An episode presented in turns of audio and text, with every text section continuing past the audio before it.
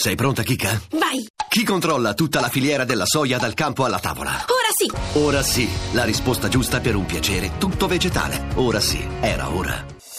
Voci del mattino.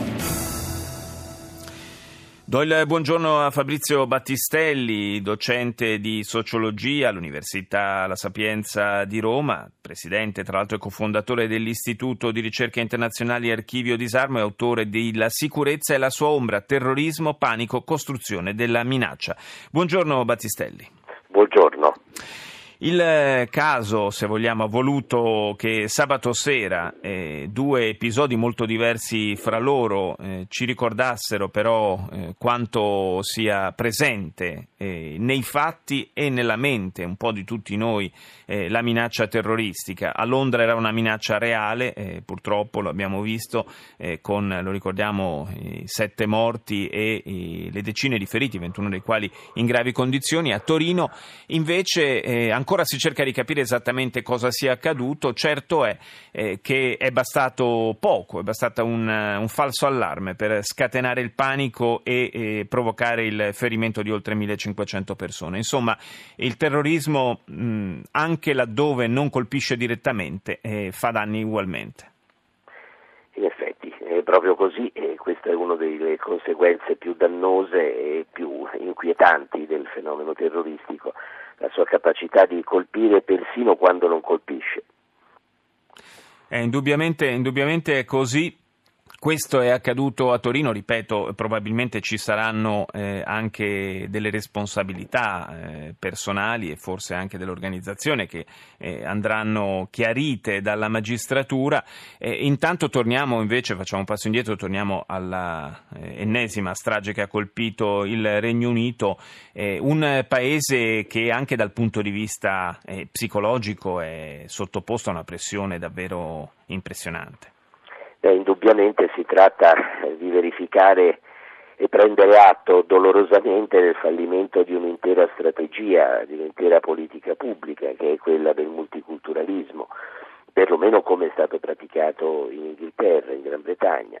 L'idea cioè che si potesse dare la massima autonomia a una serie di comunità differenti fra di loro eh, nella ipotesi e nel patto implicito che questo avrebbe garantito eh, la sicurezza e la libertà e i diritti di ciascuno delle tante componenti della società britannica che comunque è multiculturale nei fatti. Quindi non c'è una responsabilità politica di questo tipo, è una presa d'atto della, di, delle differenze, eh, probabilmente però la gestione di queste differenze non può neanche passare una eh, sorta eh, di eh, autosegregazione che le diverse comunità poi realizzano ciascuna per suo conto, eh, non eh, interagendo con le altre più di tanto eh, e quindi alla prova dei fatti in situazioni di crisi come quella che si è abbattuta sull'Occidente in questi anni eh, in situazioni di crisi e dà eh, delle risposte che un manipolo di eh, criminali eh, può determinare ai danni di tutti. Spesso, spesso ci eh, riflettiamo insomma, sulla eh, necessità di, di eh, migliorare il processo di integrazione, ci interroghiamo eh, sui limiti magari della nostra capacità di apertura anche mentale diciamo, nei confronti di culture differenti, ma è anche vero che spesso sono proprio queste comunità che tendono ad auto autoisolarsi, a chiudersi, anche a, a eh, confrontarsi duramente eh, tra eh, minoranze di, di, diversa provenienza? Effetti è così, quando diciamo, l'autonomia diventa eh, segregazione, sia pure liberamente scelta, eh, c'è il rischio che eh, appunto i piani criminali di pochi possano poi influire sul comportamento di tutti.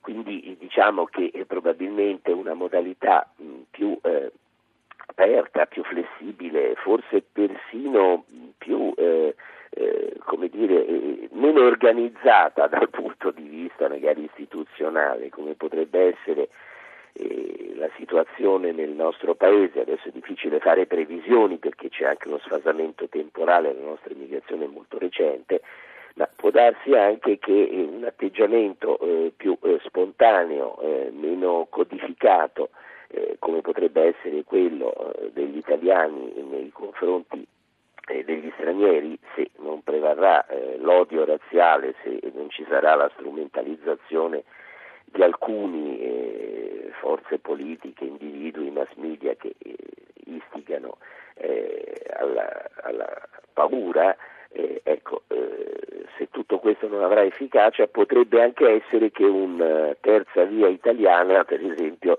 tra il modello francese repubblicano piuttosto rigido nel imporre i suoi valori e la uh, quasi autonomia eh, britannica, uh, potrebbe essere praticato con una modalità eh, che eh, mostri una flessibilità maggiore dal basso. Grazie, grazie al professor Fabrizio Battistelli per essere stato nostro ospite. Buona giornata.